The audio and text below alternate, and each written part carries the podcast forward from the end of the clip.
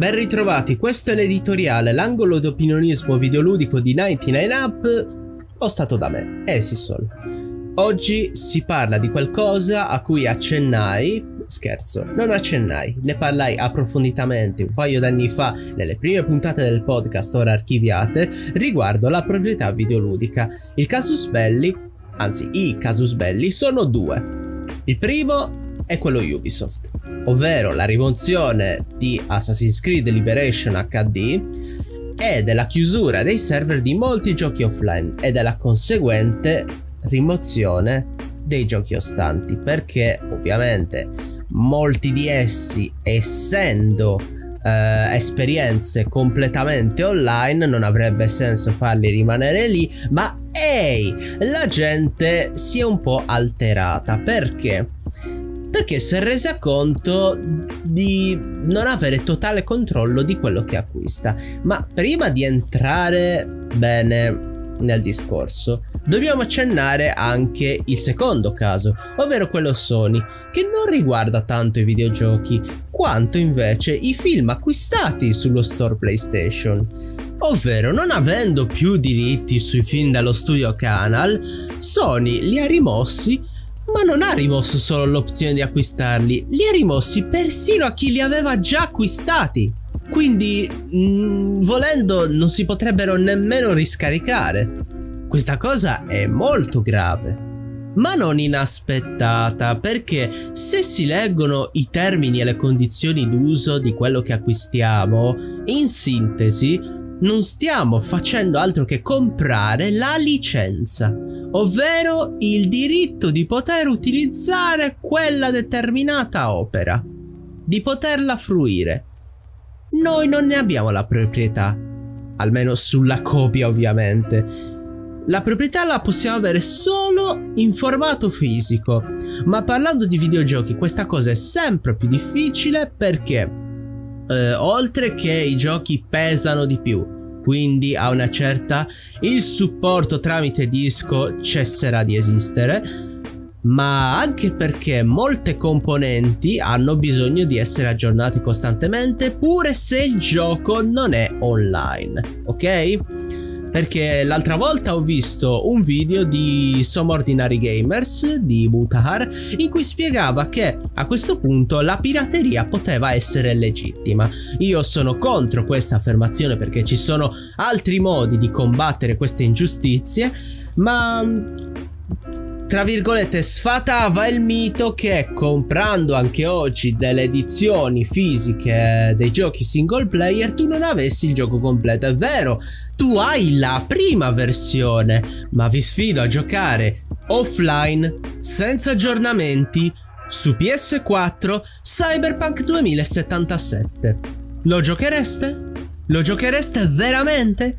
Oppure, non lo so, cedereste una parte dei vostri diritti per poterlo giocare pacciato? È qui che casca l'asino, perché non stiamo parlando solo di giochi che ci vengono dati con problemi, ok? Stiamo parlando anche di giochi incompleti vi ricordo che se comprate uh, Doom oppure Wolfenstein su Switch voi avete solamente metà gioco, dovete per forza scaricarlo e se sullo store magari parte l'embola Bethesda e dice no, togliamo tutti i giochi dagli shop, come lo gioco?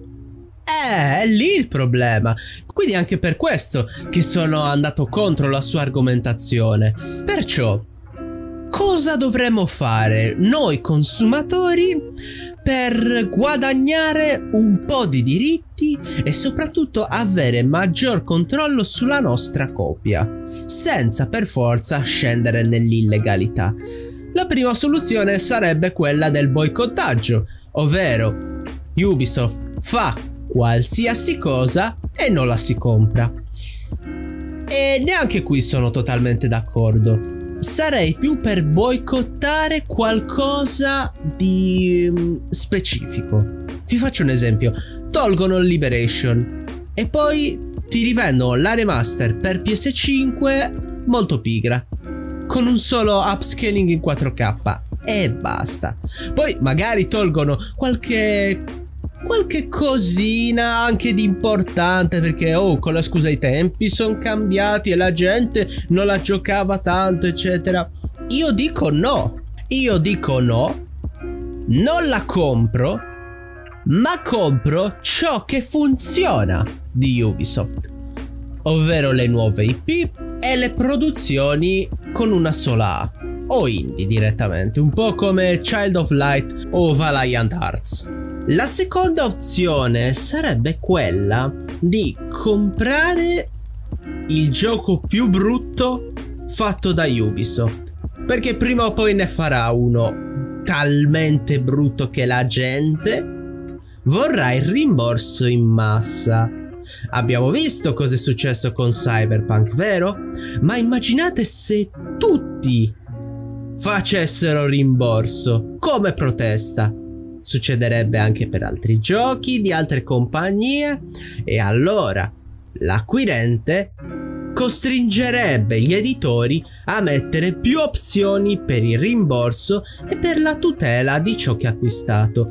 Ma è vero, stiamo parlando comunque sempre di un prestito che può essere anche temporaneo in base alla piattaforma in cui acquistiamo o, in base da chi acquistiamo, no? Che può essere anche benissimo Rockstar che ha tolto le versioni originali dei primi GTA in 3D per mettere quelle merde delle Definitive Edition, ok? La soluzione potrebbe essere la blockchain, ma ammetto che non avendo abbastanza esperienza con questo e gli NFT, non saprei davvero come potrebbe funzionare, anzi mi ricordo che l'ho utilizzato più volte, però ho mancato di alcuni concetti fondamentali. Un altro metodo temporaneo potrebbe essere la creazione di nuovi supporti che hanno la possibilità di essere riscritti un tot di volte, ok? Dovrebbero inventare un metodo che eviti che questo diventi una sorta di exploit facile per i pirati e che permetta di installare le patch a un gioco single player senza avere la versione originale o senza avere un titolo incompleto. Chiudo dicendo che in un prossimo editoriale è molto probabile che parli di questo stesso argomento ma mettendolo in correlazione al mercato cloud, ovvero potrebbero nascere nuove forme d'acquisto che non agevolano soltanto la proprietà, ma che potrebbero definire anche i termini di prestito se dovessi acquistarli in cloud. E lì potresti non avere il possesso di un bel nulla. Non hai il possesso dell'hardware, non hai il possesso del gioco e magari nemmeno dei tuoi progressi. Lo so, lo so, la differenza è veramente poca con quello che sta succedendo attualmente col digitale.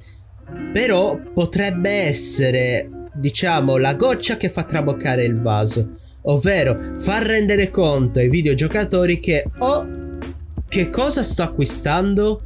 È mio o è mio relativamente? Io vi saluto e ci vediamo al prossimo editoriale.